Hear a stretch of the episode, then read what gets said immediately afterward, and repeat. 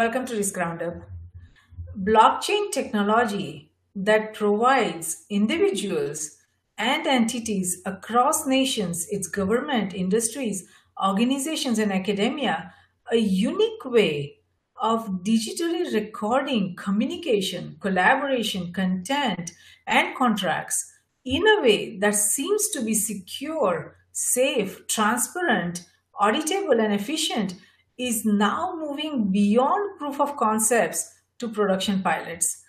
While blockchain technology developments, use rates, and confidence have increased across nations, there is also growing concern that while the technology offers great promise, the lack of effective security, privacy, identity authentication, and defined interoperability standards are creating complex challenges to scaling up the use of the technology on a global scale. As a result, it is important to understand and evaluate various technical as well as non-technical issues associated with developing, governing, and applying blockchains and distributed ledger technologies.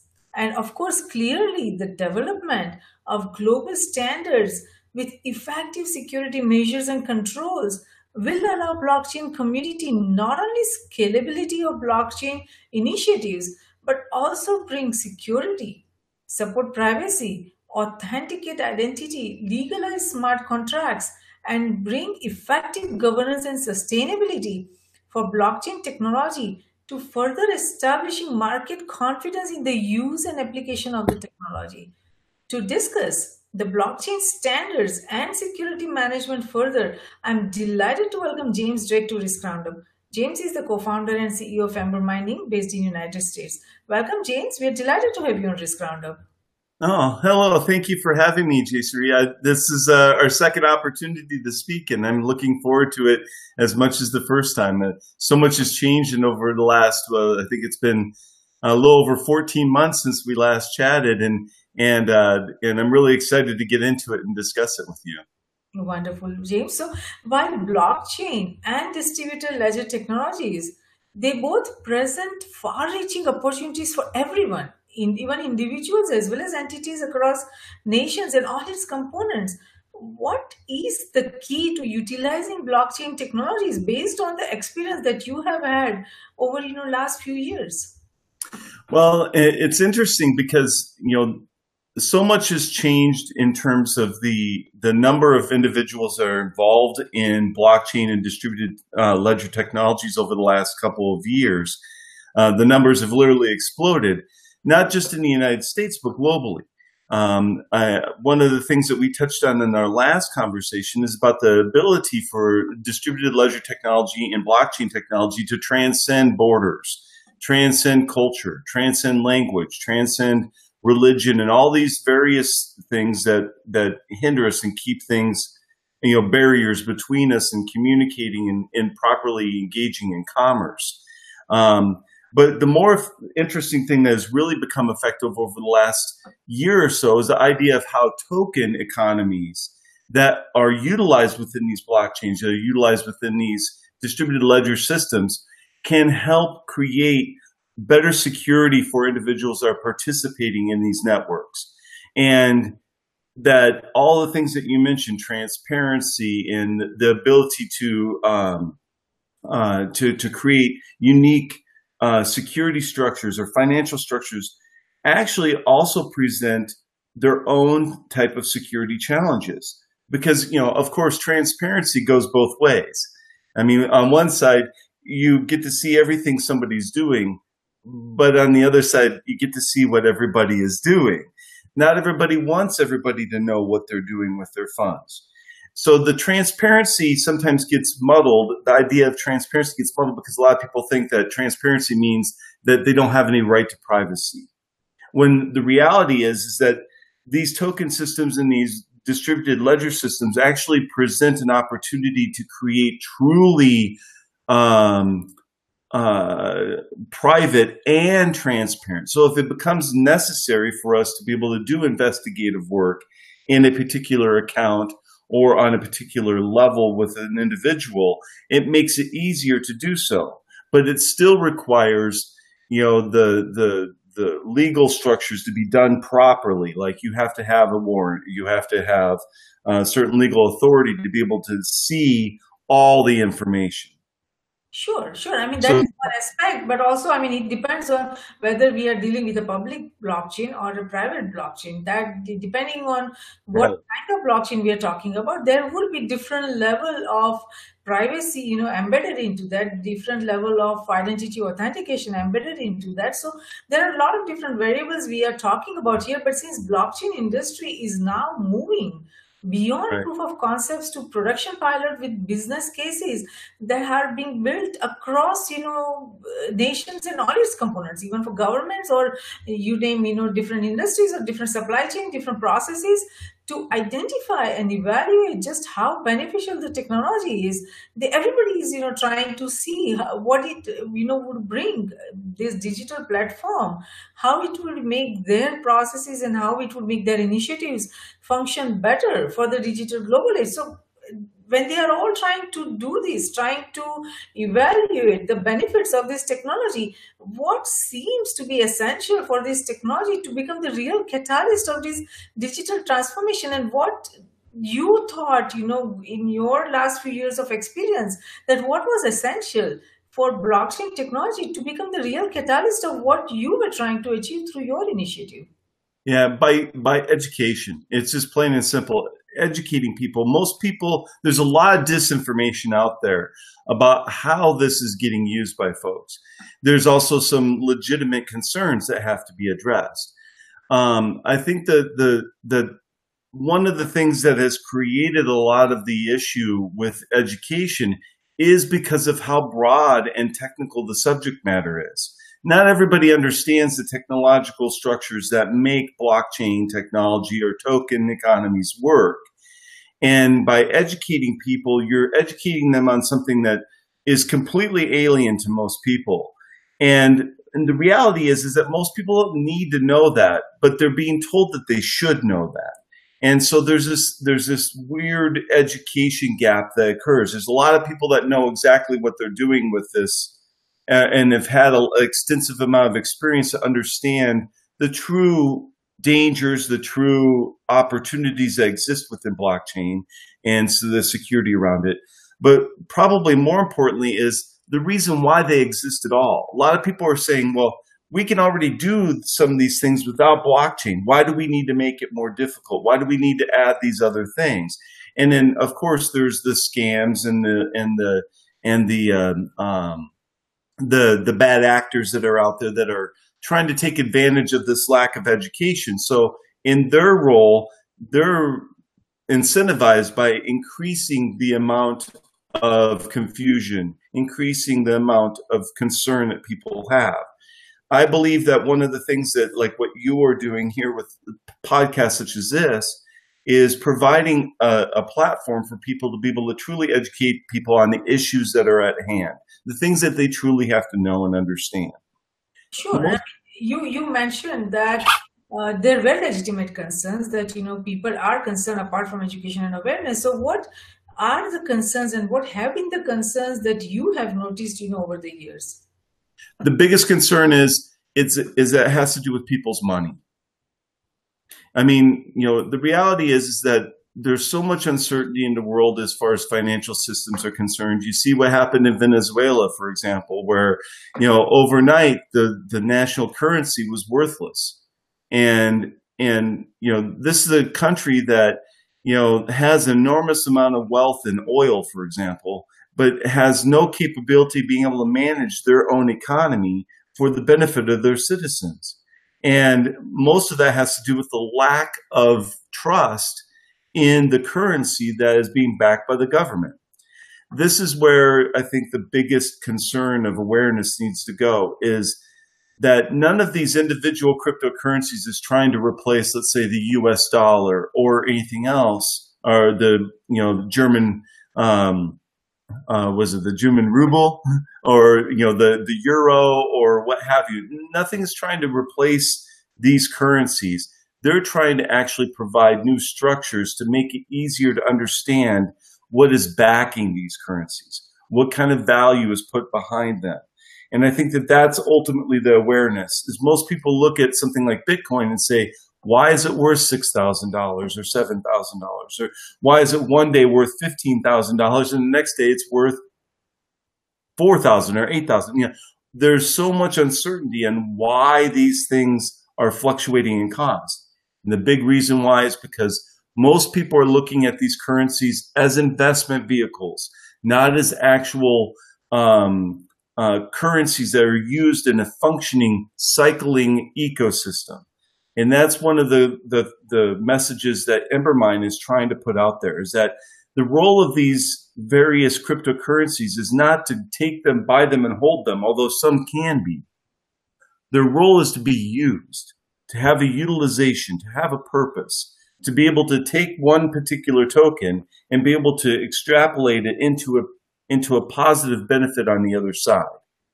And yes. and I think that that's the message that gets lost often is most people are told hold your tokens, don't sell your tokens, don't sell your tokens and buy more, buy more, buy more. And that is not the not the right way to create a, a properly functioning ecosystem is where everyone just buys and nobody utilizes anything. And so I think the last year has been this big eye-opening event where people starting to realize in order for these tokens to have true value, in order for these cryptos to have true value, they have to be utilized people have to want to use them and then buy more or get more or attain more. If you look at the US dollar as a perfect example, the US dollar, yes, people save them and put them in savings accounts and they get benefit back for doing so. But the real reason why the US dollar is valuable is because you can go out and buy bread with it. You can go and buy food with it. You can go buy a car with it. And when you go to work, somebody will give you more of them. so that you can buy more food, more cars, more house, and, and you can do more things with it. That's the only reason why it's valuable. And I think that that's the necessary education alignment that people need to see when it comes to cryptocurrencies. And that's what's come to the fore over the last year.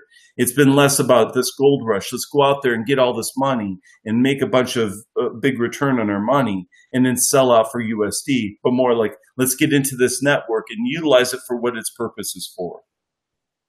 Sure. No, that it is an emerging system. There are lots of unknowns and uh, that's where you know there are complex challenges emerging and uh, the example that you gave about venezuela that's an interesting case study you know about cryptocurrency mm-hmm. and that makes us uh, ask the question that uh, have we reached the stage where even any nation can rebuild its entire financial system effectively using blockchain technology? I guess we were not ready and uh, venezuela was certainly not ready and they went after that and uh, I, I believe you know that lot of complex uh, serious challenges will emerge for that nation and its citizen because uh, uh, the cryptocurrency was not ready and the system was not ready. But uh, do you see that there are any blockchain technical non-technical issues other than the ones that we have been talking about that education and awareness and you know the very nature of the cryptocurrency and this new emerging system that still needs to be resolved before any nation can redefine and redesign their entire financial system using blockchain. Yes, and and the the big one is associated with the transparency issue. It's like who controls the currency, who controls how it can work, and what the programming is behind it, and how it's initiated, and how it's implemented.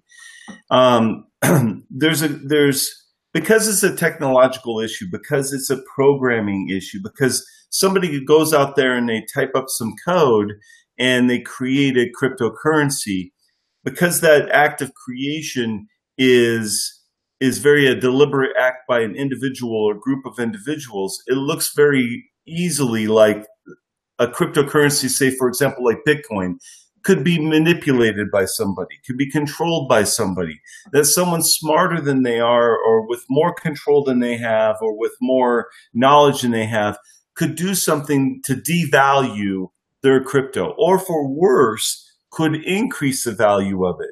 So you have people that are making buying decisions on some of these cryptos based off of what one individual or a group of individuals can do with it. And what that does is that points towards the biggest conflict of interest that that that blockchain technology has. It's supposed to be decentralized. It's supposed to be something where you know, no one individual can determine its course or action.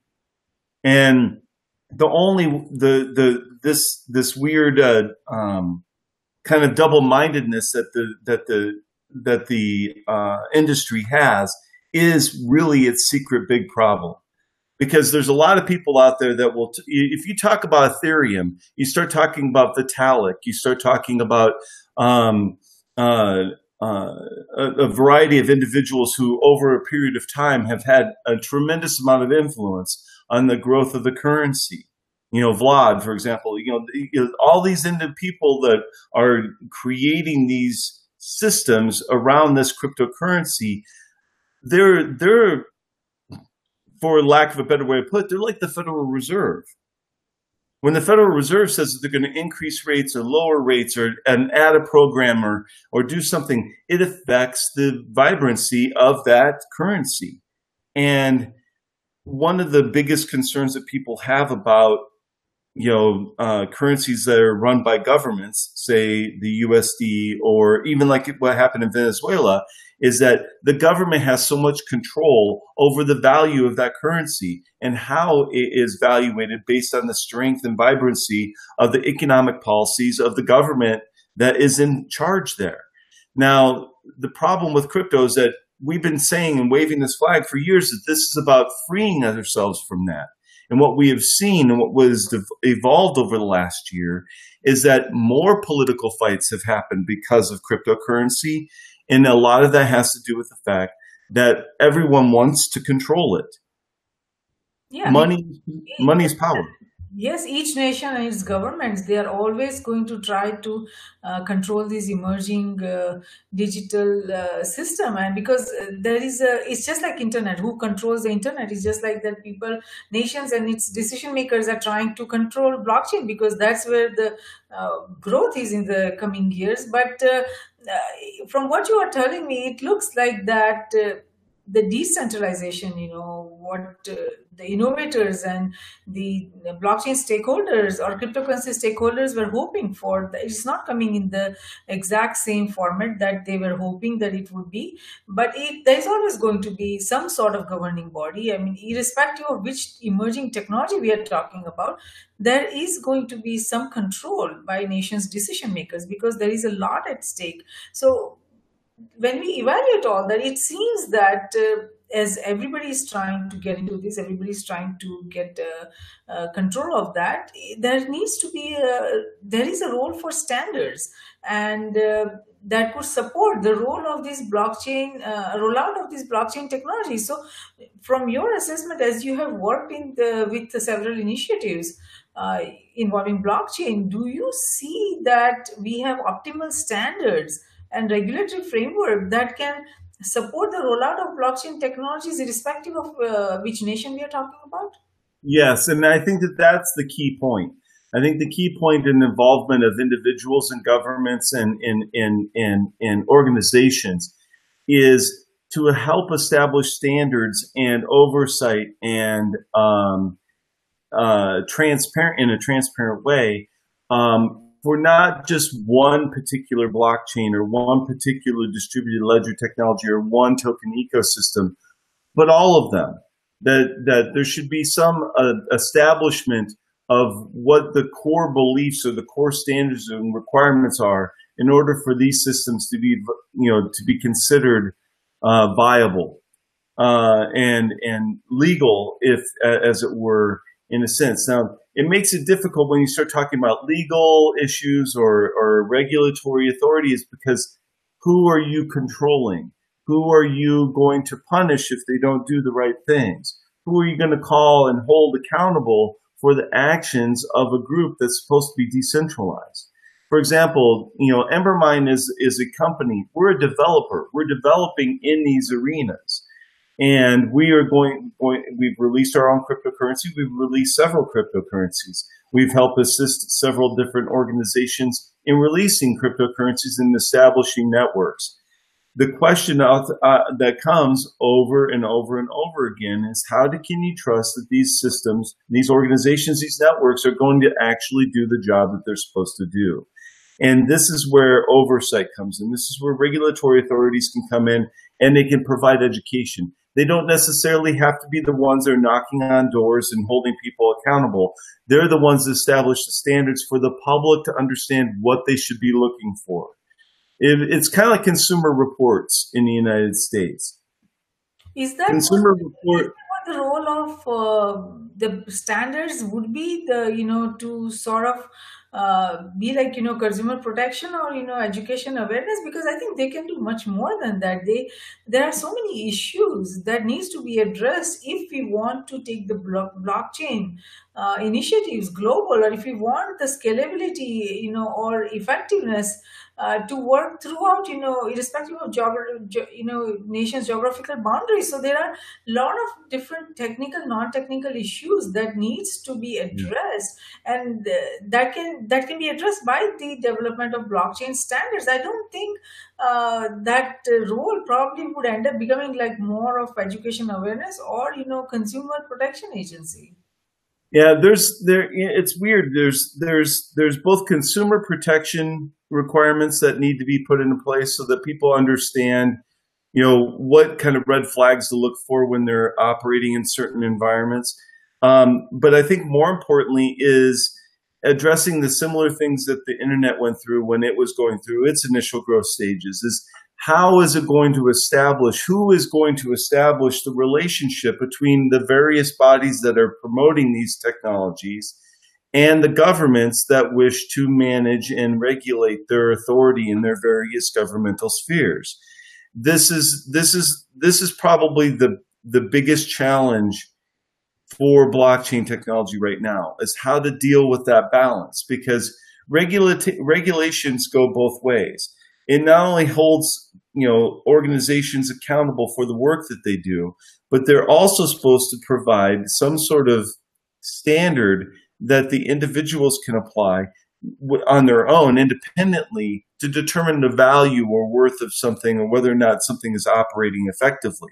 The question is is who gets to do that? Who oversees the overseers? I mean it's we eventually have to get to a point where these systems are so decentralized and they're so networked amongst everybody that's impossible for anybody, one individual, to affect it too much. You know, it's it it it really is kind of a sociological experiment on a global scale that we're exper- that we're experiencing right now because everybody can knows that we need to be able to have a way to do value transfer between individuals in a digital way that's secure. Right now, there's no security in using your credit card online. I mean, any security that's there is managed by one or two people or a group of individuals, and it's and and all the data is controlled in one location, one resource the the the thing is the more we try to control everything the more difficult the problems come from trying to maintain that control. I believe that the best way about it is to have uh, several ad hoc groups like the one that you're trying to put together uh, that you're working to put together to help define what this technology is supposed to be like so that people can go out there and utilize their own intelligence on whether or not and well, they're like, well, over here they say that these are the type of things that we need to look for that indicate that there's stability, that there's patterns of of of of uh, strength here, that there's not somebody back behind the scenes trying to manipulate this, and put it more into the individual's hands because each individual making a choice of whether to participate in the network is where the power is. Their ability to choose that network that they want to participate in. Like, But James, you there are also a lot of complex challenges emerging from that because see, this blockchain initiative, any initiative, is not restricted within any single nation. Anybody can take part from any uh, country, from all over the world. And when we are talking about so many different nations, so many different initiatives, so many different internal governing bodies are trying to, you know, nations and these decision makers trying to come up with their own standards, their own way of doing things, you know, defining architecture, defining how smart contracts should be, defining even the uh, consistent terminology.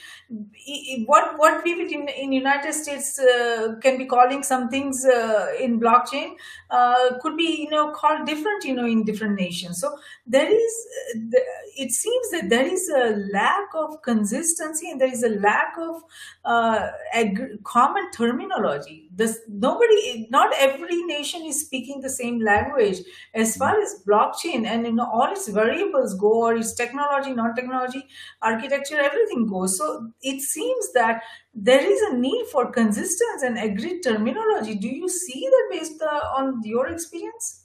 Yeah absolutely. There needs to be I, I think that there could be multiple standards too. Just like for whether it be like plumbing or architecture or electricity or any other system that you know, where local and state and federal governments establish code that, you know, in order for you to, to, to kind of get a passing code in order to get, you know, the green light and, and, and cover your regulations, you have to design your electrical systems in a certain way so that they're safe, so that they protect people. Because electricity, we use it in our house every day, but it's easily the most dangerous thing that we have in our house. I mean, you, I just had uh, an unfortunate situation. A friend of mine that literally got electrocuted by their uh, by their light switch because it wasn't wired properly, and they touched it with their hand and they got zapped.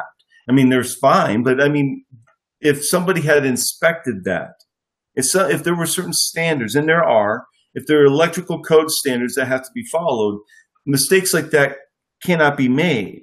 And whoever installed that and whoever created that bad situation will be noted.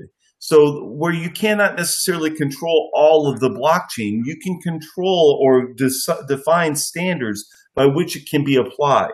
And because individuals are the one who apply it, and because the transparency offered by the network, you know who installed a certain set of code. And if it does something that's illegal or does something that's dangerous or something that creates problems for people, the individual who installed that code can be held accountable for for introducing that that something that doesn't follow according to those standards. So then we say, well, how do we understand the standards? How do we define them? And I think that it starts by creating groups like the one that you're creating, where groups of interested individuals come together and debate the topics about what is being done. I'm a producer. You are also an influencer. There are other producers and creators that you've had on your show when you bring these individuals together, these are the people that are putting the, the, the technology out there. These are the people that are creating these systems and the programs and the apps and the, and the access to these technologies. They're the ones that need to understand what standards need to be applied, and they're the ones with the experience to know which ones are the beneficial ones and which ones are not.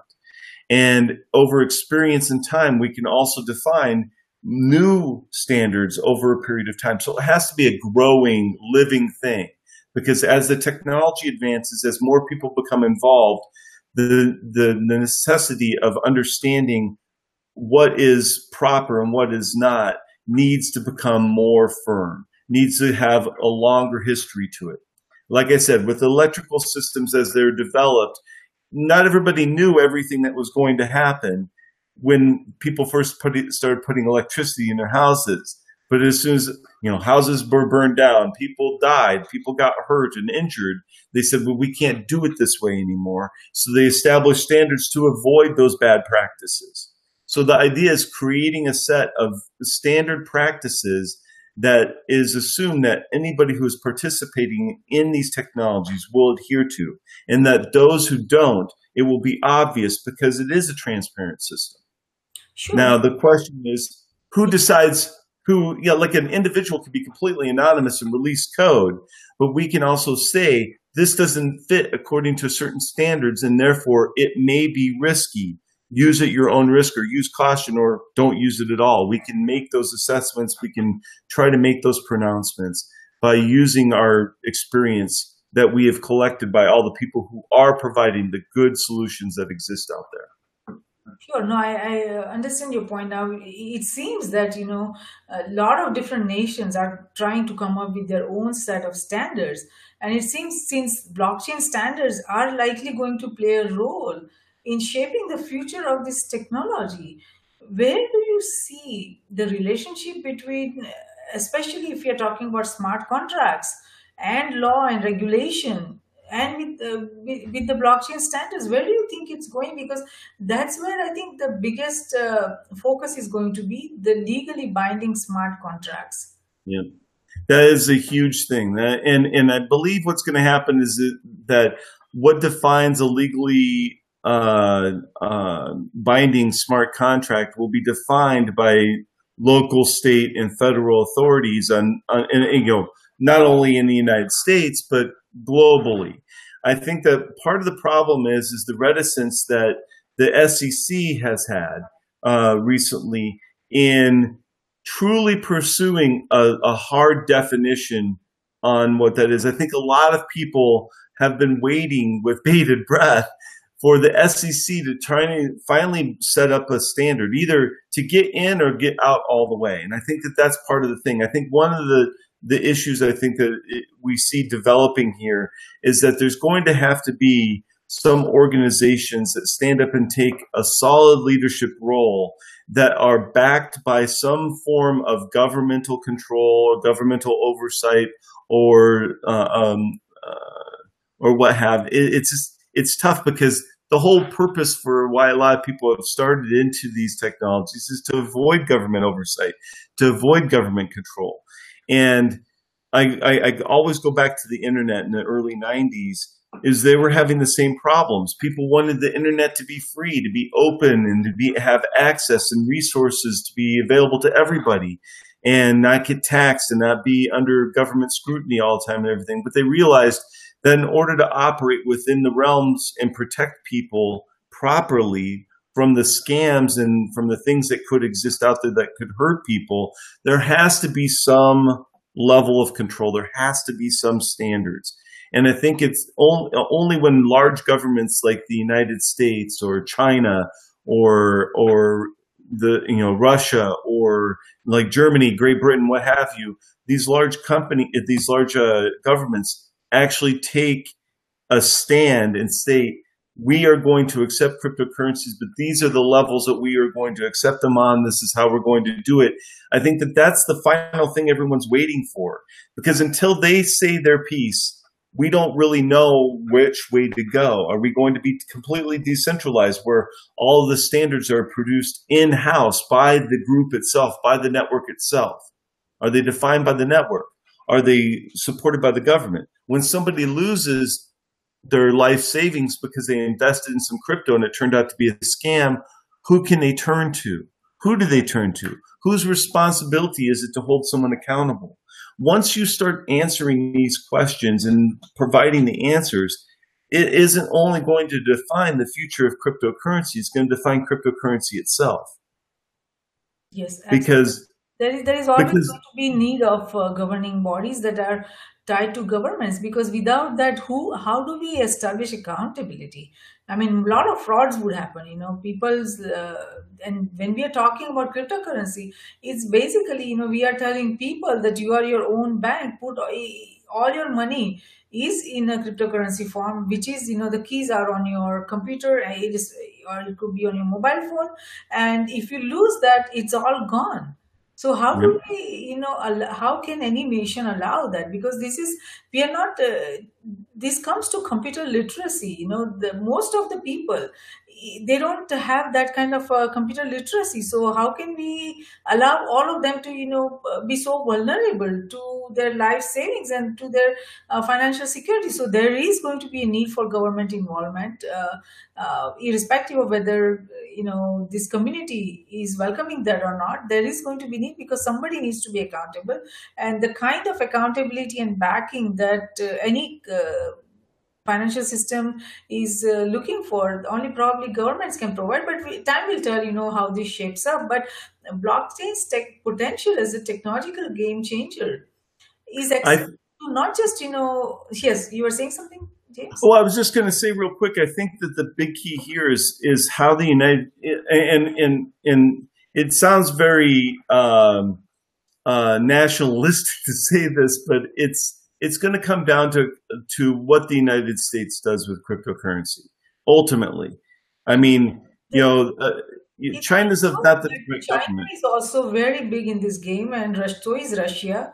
Uh, there are many countries, even if we not only not not only the cryptocurrency, but if you're talking about blockchain, Russia is very aggressively trying to establish uh, the uh, blockchain standards. So is China. You know, everybody is uh, trying to jump in this game. Australia is also working on that. So uh, it will be interesting to see who is leading the effort. You know, is it going to be one nation that will dictate all the terms, or is going to be group of nations forming a coalition and you know come up with the standards? So it's going to be interesting how this uh, even the blockchain standards develop.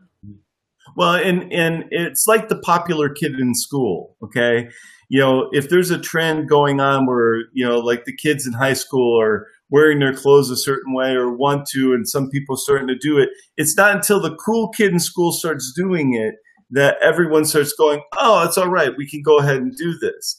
I think that, you know, you know, nothing against, you know, the, the other governments, but, you know, the Chinese government, the Russian government, the Indian government, they're all having their, their battles and their fights with cryptocurrency on their own terms but the type of governments that they are and how those powers are put into place call into question their decision making in this regard. Like China controls their financial policy with a rigid fist. In fact, one of the reasons why the Chinese in the direction that they take with cryptocurrency is so important is because of their their their amount of control they've already tried to establish over cryptocurrencies within their own borders in the way that they try to control and manage the, the narrative around it. Even though they provide about 70% of the total hash power required for blockchain, for, for the Bitcoin uh, blockchain, they have a tremendous uh, schizophrenic relationship with that cryptocurrency. They don't want their people exchanging the Chinese currency for Bitcoin and holding Bitcoin. They want people to hold their currency. So they're trying to find ways to manipulate that and, and, and, and having little success because of the natural resistance these networks have to that sort of governmental intrusion. On the Rush, on the Russian side, you have the Russians that are that are trying to do attempt to do the same thing, but they want it to work. They want it to be a national currency. It's just having the means of being able to introduce it without having a problem that occurred in Venezuela. Venezuela, as soon as they started saying, well, we're going to go towards cryptocurrency, we're going to do this, we're going to do that, as, so, as soon as that started happening, all control over their national currency went to complete nowhere. And the reason is because there was nothing in place to help people get from point A to point B. And I think that that's where that's where the leadership behind the cryptocurrency is so important is that people need to tell people what to expect, what to get, that this isn't a panacea that automatically cures all ills, that this is just another form of currency that has to be utilized in the proper fashion. Otherwise, there will be some people that have a lot of it and there'll be some people that have none. And, and, and now we're adding this second layer that this technology barrier is one of the things that's going to cause the problem. Is that if you don't understand how to use the technology, you don't have it. Using a dollar bill in your hand is easy. You hand it to somebody and they give you something for a dollar. Using cryptocurrency requires these gymnastics that most people don't understand once we can make that easier, once we can actually make it so where even crypto itself can be a physical device that we can transfer privately between individuals, that's when we'll start seeing some significant change and movement here. But the United States government is going to play a huge role in this. I believe if the United States government ever got to a point where they decided that they wanted to make USD a all the digital currency that's being held in US dollars in the Federal Reserve System and actually were to find a way to convert that into a cryptocurrency, you would see a, a enormous change in the way people view cryptocurrency and how the government can participate in making it easier. If you could take a US dollar, for example, and you could walk into a bank and hand it to them, and then when they take that and deposit that into your account, they're actually depositing USD as a cryptocurrency into your electronic account, people would begin to understand how cryptocurrency can work in a global environment much easier. Like if if I use my debit card and I go out and I swipe it to get gas, that is functionally not much different than using Bitcoin to do the same thing if the Bitcoin could be transferred with a swipe of a card. The difference is, is the backing of the systems, the transparency of the systems, and the security of the systems that are engaging that behavior.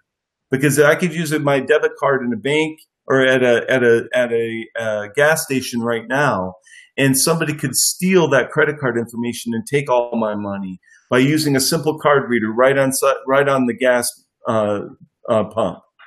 Whereas if I was doing crypto, it would be impossible for somebody to do that. You could have all my information, you could have all my data, you could have my account and everything. But if you don't have that one private key, you can't do anything with it. All you can do is look at it or send money to it.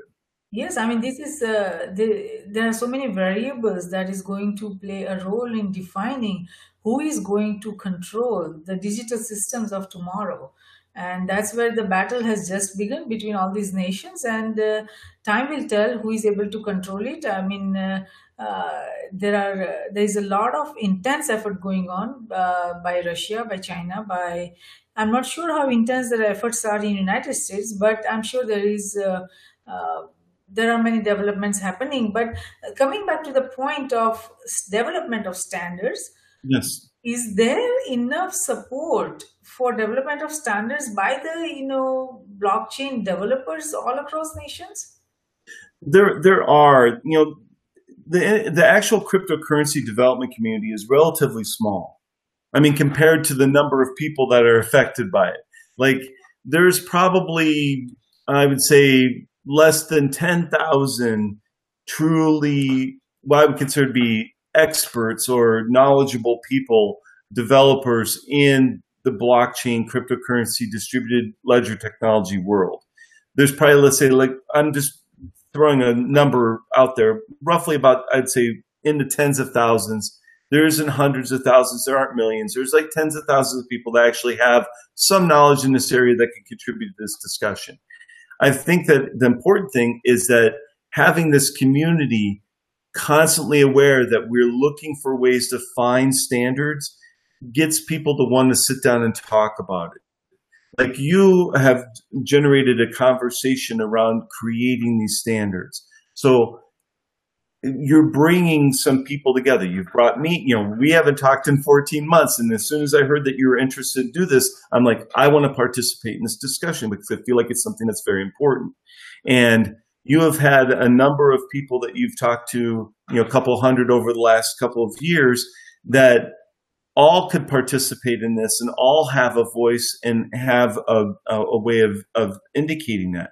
I think what's important is that that these discussions and that these participations are open, that anyone can participate in them, that anyone can see what's being said and what's being done, what's being discussed, and can participate with their voice and being able to say, well, what about this? And ask questions.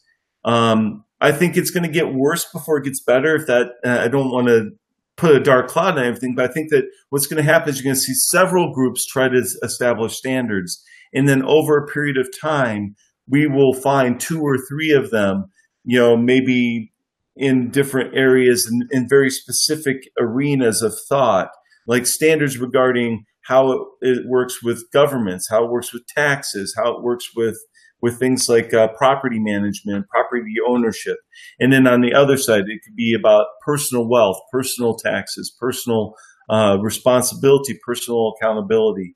There would be standards regarding code practices. For example, you mentioned how we are going to have legally binding smart contracts. Well, it begins with having the jurors or the juries or the judges or people who are going to be arbitrating these kind of information to be able to know and understand the technology itself. What is expected?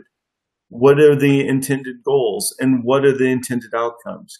If we can't establish these even on a, on a micro level, we'll never be able to do it on a macro level when we start involving governments. So it starts with having a defined course of action for each of these technologies in terms of what the actual intended goals and outcomes are supposed to be. Sure. People are going, people are in all markets, people lose money. Like whenever somebody is trading stocks or they're trading bonds, people can lose money. I think that this is the thing that makes people want there to be control is because they want, if they lose, if somebody loses $10,000 or loses their house or loses their life savings, they're going to, and, and, it's because somebody did something wrong or demonstrably wrong. They want to have some outlet to be able to enforce that, to be able to get that back, or at the very least punish those who are responsible. The problem is, is when you cannot point to one person who's responsible, how do you hold anyone responsible?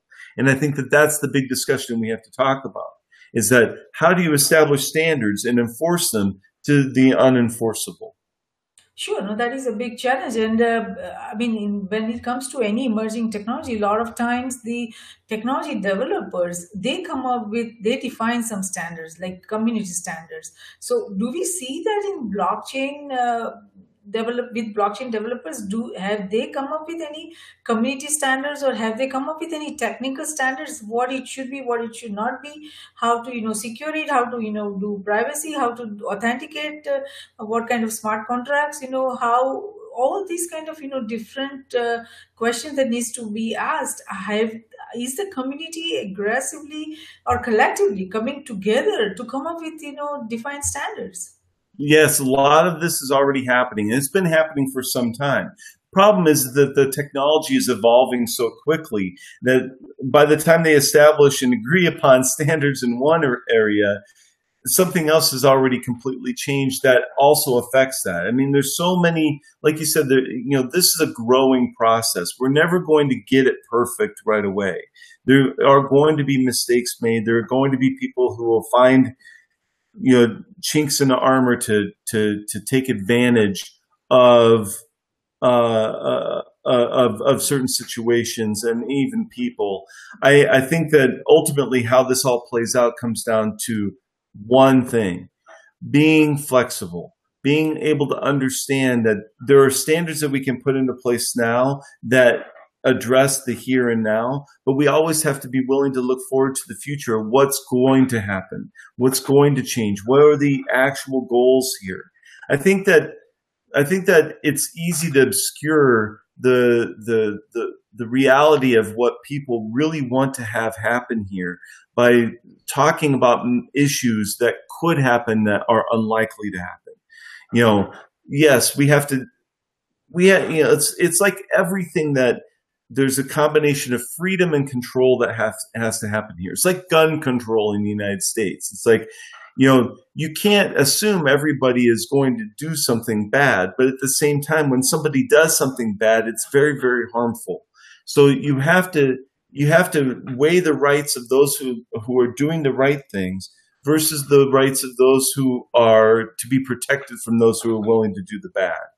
And it, it's difficult. It's really, really hard. I think that the the that most everybody understands what's supposed to happen. It's holding those people accountable who are doing the wrong things that has been proved difficult.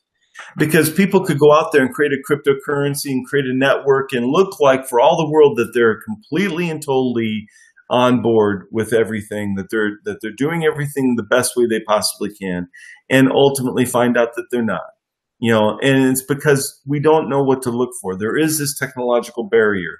There is this sense of of anonymousness that can occur with some of the players within the game.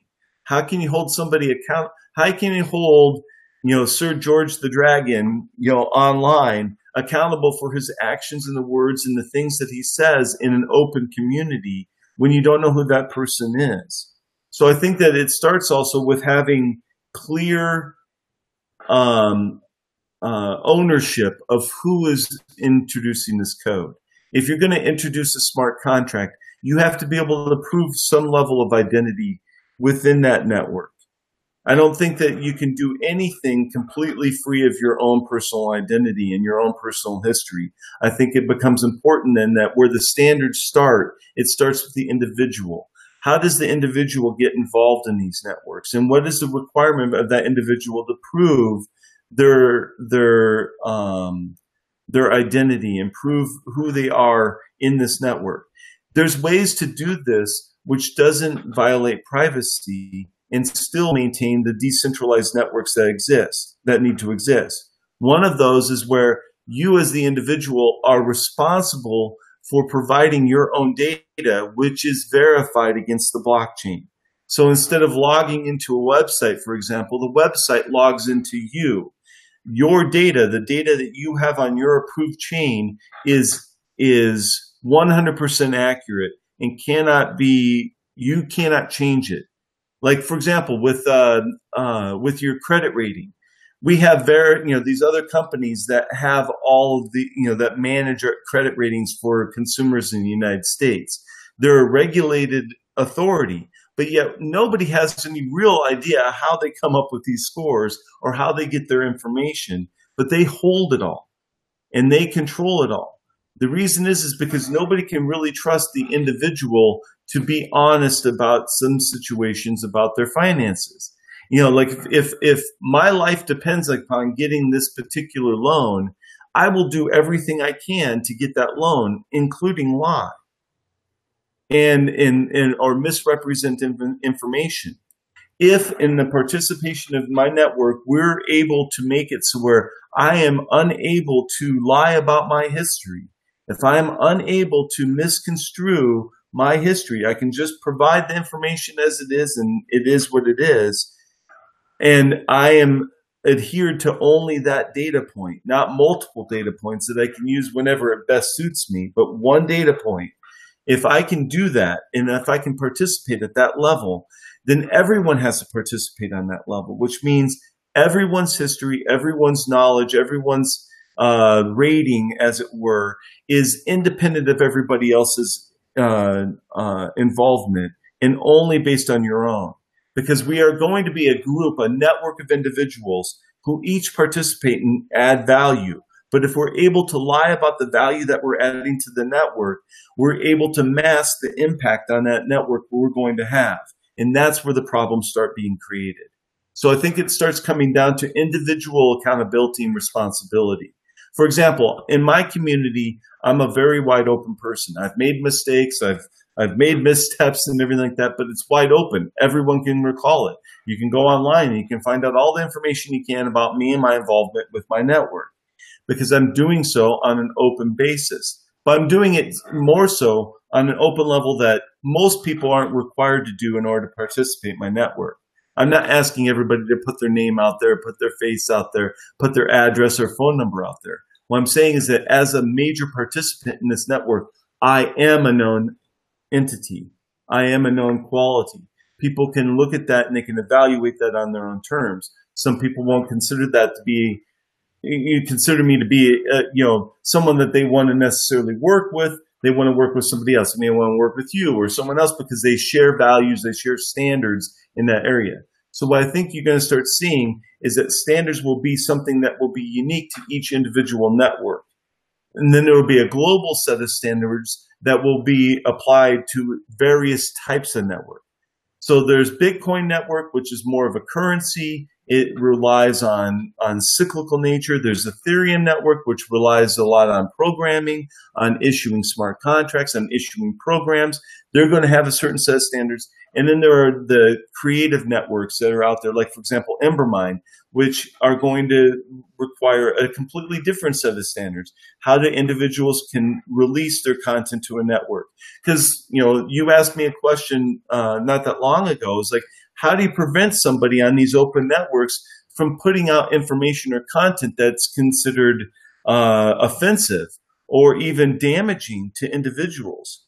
you know how do you protect it's it's kind of like how do you protect somebody's right of free speech and at the same time protect somebody's right to privacy it comes down to common sense and uh, uh, the application of standards if you're doing something you're going to eventually cross a line which means you're doing it the wrong way and you will be denied access to being able to do that again or be held under deeper scrutiny in future events that you participate in because of the past things that you've done. I think that what we're running into is a really weird um, development that's also happening as we become a much more global community where we have to start accepting people who have different values other than our own, but that we all share one thing that I call the one true thing. This is the thing that all makes us connect together. If you're in the United States, we may all have different backgrounds, different racial profiles, different histories, different ideas of what is important and what's valuable, but we're all based, uh, connected on one true thing. The one true thing is that we believe in the Constitution, for example, of the United States. If you're in China, you believe in the leadership of Ch- the Chinese government or within your community or within uh, your global community that you're participating in. So I think it becomes down to when it we, all comes down to is individual accountability. Can an individual be accountable? Yes, you can be 100% private if you want to. You can be 100% anonymous, but there'll be a limitation on the anonymousness that will allow you to penetrate into the network and utilize the anonymous nature. If you want to do more, if you want to participate more, if you want to have more influence, you have to provide more information, true information about yourself that people can rely on. Sure, no, absolutely. I mean, we all have a role to play, irrespective of, you know, we are talking about security or privacy or identity authentication in everything. We all have a role to play. So, having said that, what would you like to tell our global viewers and listeners? Well, what I'd like to say is that it starts with the individual. If you're going to participate in crypto networks, if you want to know more about smart contracts, if you want to use Bitcoin to buy something or Ethereum, if you want to be part in the Ethereum uh, network or the Embermine network or any other uh, cryptocurrency network, the number one thing that you can do is go and talk to the people. Find out what they're trying to do, what they're going to accomplish. Be well aware that that that there are multiple different systems out there that that operate and can be profitable in many ways. Some of them are profitable by buying a bunch of tokens and holding on to them until they're more valuable and then selling them. That's the easiest way to be involved. Some of them are involved because you want to be an integrated part of this network. It's like a, being part of a co-op or being part of some sort of uh, uh, uh, uh group like at your high school. Like you know, we have booster groups in our high school and each booster group for the band or for the football team or whatever it might be, the participation in those groups has a certain amount of, of, uh, uh, accountability for each individual. If you're going to participate in a booster group, you're going to participate in a cryptocurrency uh, network, or if you're going to participate in, in a government, you have to vote. You have to educate yourself. You have to be aware of what the issues are and what the standards are and what's going on there. That requires involvement. That requires you to be personally accountable for your information. If you have a question and you don't think you know the answer to it, it's up to us to find the answer and then ask the people who are touting themselves to be leaders to provide the answers that we require.